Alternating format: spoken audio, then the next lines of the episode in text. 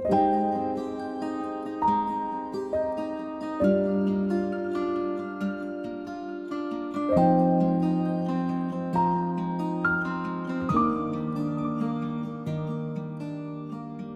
迎来到狗狗糖心蛋，一起喝杯热奶茶，享受心暖暖的时光。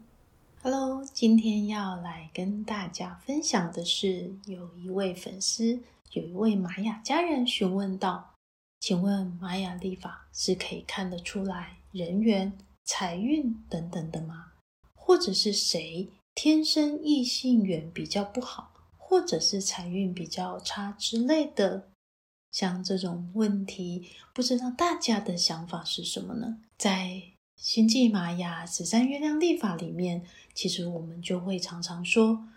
呃，这不是一套算命的系统，所以它也不是拿来做占卜，也不是拿来去论断任何的吉凶。那这也就是我非常非常喜欢这一套系统的原因，因为啊。在这个十三月亮历法里面，它可以去掉这些二元性，所谓像命理的、呃算命的这种吉凶论断的这些切入的观点，其实，在十三月亮历法里头，比较不是用这样子的方式来看待，它会比较用一种整合的观点跟统整的观点。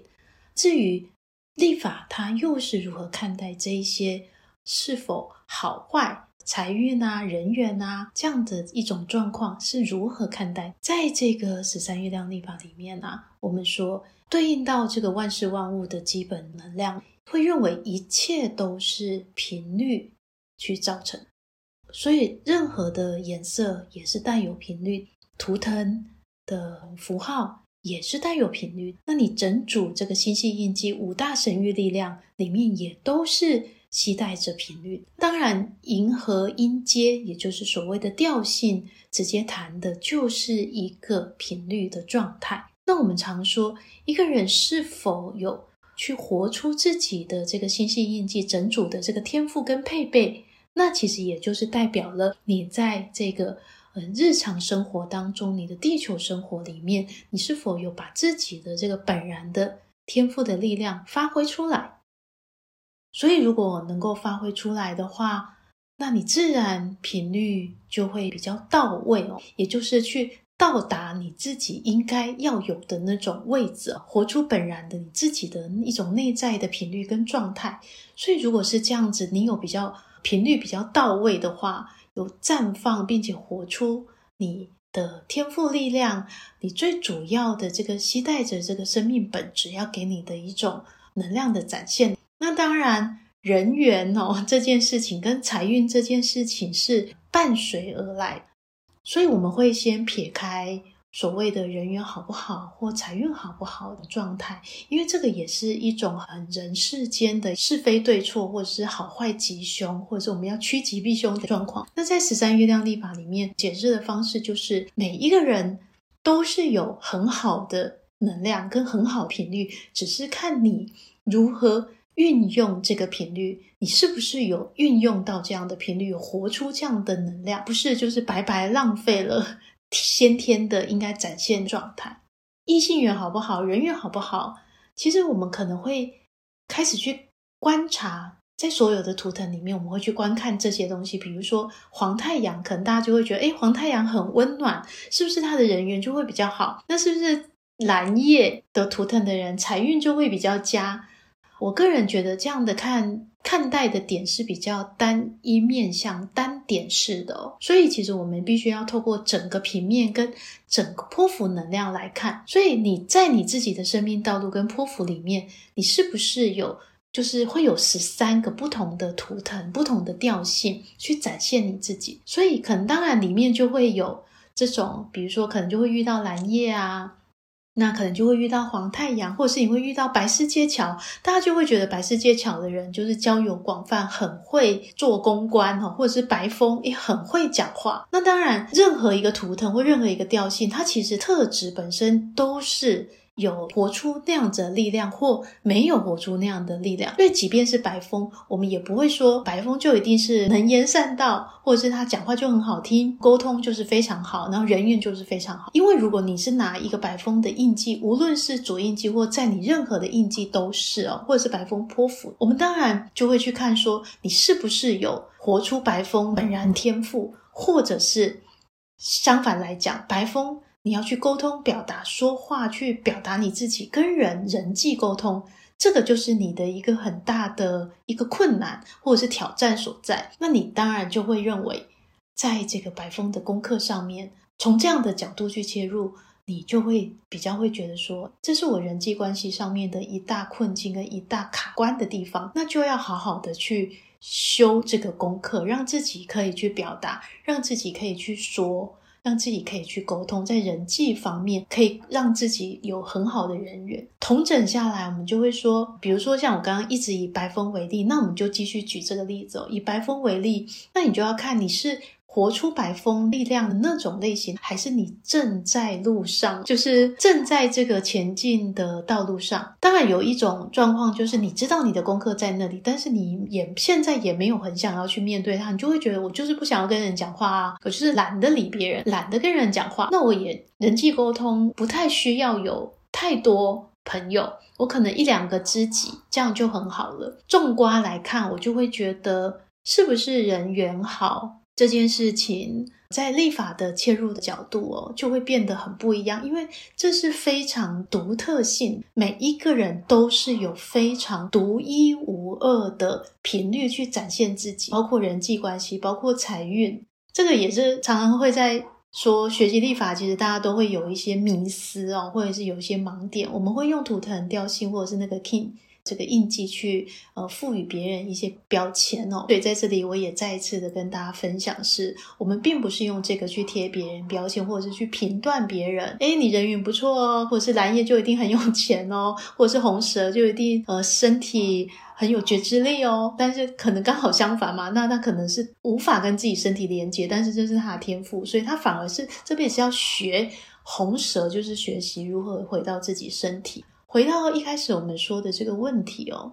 是不是可以看得出人缘财运哦，好好不好，异性缘好不好，或财运佳不佳，甚至就是有人会问说，这样玛雅盘看得出来会不会结婚吗？哦，所以这件事情我真的觉得这个是跟自己个人的独特性跟个人自己的灵魂的选择是有关系。所以你看你自己是不是想要往这个方向前进，这当然是最重要的。是不是有这样的一个意愿，想要结婚，或是想要真的要找伴侣跟你一起？所以这个就比较不是说别人告诉你的，或者是算命不同的系统算命的告诉你说，哎，你这辈子就会比较难结婚，或者比较孤寡。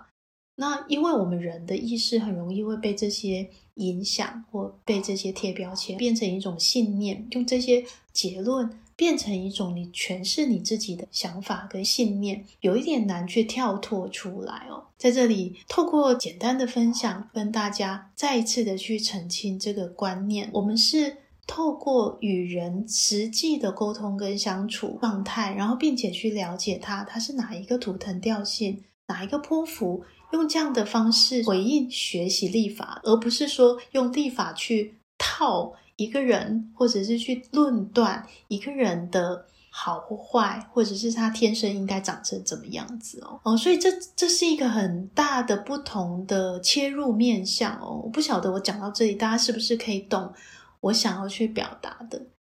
如果当你在学习立法的时候，你是先用立法去套在别人身上，比如说你算出来一个人他的状态就是，比如说红月好了，那我们讲啊，红月就是情感比较需要流动，然后也可能会有比较多的情绪感受的这个部分。如果你算出来一个人的主图腾是红月，那你可能就会。直接论断说啊，对，他就是因为红月，所以他就情绪化。所以当下一次这个人又有一些情绪表达流动起来的时候，原本是一个很健康、很自然的一种状态，但是你会因为这个先入为主的概念，你就会说啊，你看呐，你就是红月，你就是情绪化。那其实这样就会落入另外一种比较狭隘的一个观点，变得比较不开放了，因为我们是用比较狭隘或者是一种主观，而且用贴标签、单一切入的方式来去理解这个红月的人表达的状态。那这些其实都是跟我们内在对于某一种状态的信念如何表现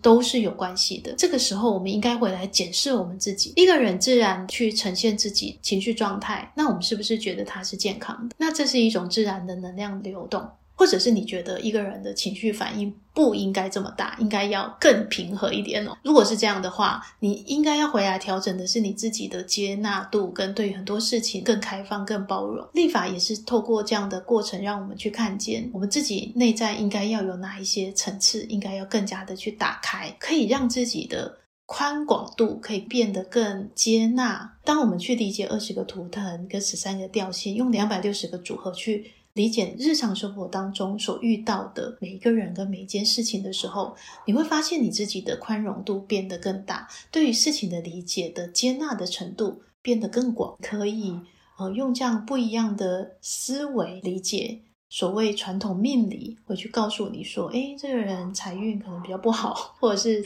另外一种方式。所以，即便你没有任何的图腾，也没有任何的波符是跟蓝叶有关，但是我得在这里告诉大家，你二十个图腾其实都是你身上的一部分，十三个调性也都是你身上的一部分。所以，如果大家有学习历法，就会知道，其实这个在我们身体能量的全息图上面就会讲得非常的清楚，因为十三个调性代表。了我们身上的十三个大关节，那二十个图腾代表了二十个我们身上手指头跟脚趾头的小关节，所以整体下来，其实我们整个人就是携带着两百六十个星系印记符号在我们身上。我们本身就是一个行走的卓尔经历，也就是一个行走的地球，所以两百六十个 kin 都在你身上。我身上有的，其实你们身上也有哦，是不是有？所谓财运好不好，人缘好不好这个问题，其实我个人认为不是用这个图腾调性来做论断，因为当你一个人活得敞开、活得自在、活得健康快乐，真的人缘跟财运好，这是必然。这是伴随而来，在我们的人生当中是一种比较顺流的状态，比较不是辛苦的，或者是比较逆流的。自己归位在就是天生就人缘不好啊，我天生就财运不好啊。当你去看你自己是不是人缘不好，跟财运不好，或者是天生异异性缘很差这样的状态的时候，其实我觉得最重要的这个破题哦，跟去呃突破这个关卡的方式就是。嗯、你要先接纳你自己现在最原本的样子。所以，如果你是看到你自己，诶，现在人缘不好，财运不好，如果是往这个方向去理解的话，我们就是先去看说现在的状态，财运不好跟人缘不好，想要如何做调整，想要去让自己的这些状态变得更好吗？那变得更好之后，我会感觉到我自己会更舒服吗？或者是对我的生活当中可能会有产生什么不一样的变化？因为有可能有另外一种选择是，我知道我人缘不好，但是我也没有想要改变啊，我就会觉得我就是一个很拽很屌的人，我就是人缘不好，大家都讨厌我，我也觉得也 OK。那如果是这样，我觉得完全也没有问题。每个人的生活都是为自己在自己的利己点上去做出发，去看待这个世界，看待你自己，你觉得是很可以接纳，而且你也觉得可以跟这个世界、跟这个社会和平共处的话。我觉得一点问题也没有，并不需要因为别人说应该要改善你的人际关系而去改善。更重要的是回到你自己的内在去看看你自己的内心是不是有想要往这个方向前进，或者是你就是当一个隐士啊，很宅啊，当一个隐士啊，然后也没什么人际互动啊。哦，你可能就是跟水晶讲话，跟植物讲话，跟你的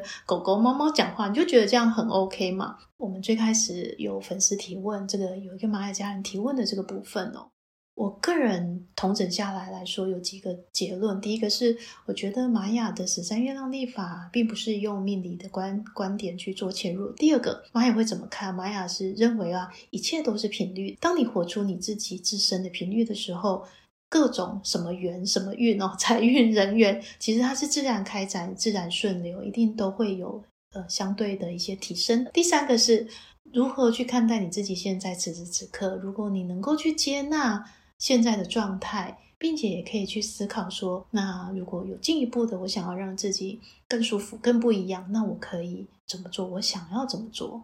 综合以上三点哦，分享给大家。呃，希望大家在学习历法的过程当中，是保持一个很敞开的状态，并且去观察你自身的频率，你自身内在的状态是如何反映在你的现实生活到外在的部分。所以，如果你内在很纠结、很卡，你觉得常常没有活出你自己很自由、很开心、很平和的状态的时候，其实人缘差、财运差，我相信这也是必然。如果当你自己可以更接纳你自己，更活出你自己，各种美好的缘分都会被你吸引而来。那我今天的分享就到这里喽，希望大家会喜欢我今天观点的解释。如果大家还想知道更多关于玛雅解析，或者是关于一些提问的，也欢迎大家加入。十三月亮历法星际玛雅生活实践 FB 的社团，可以在里面做一些提问跟讨论。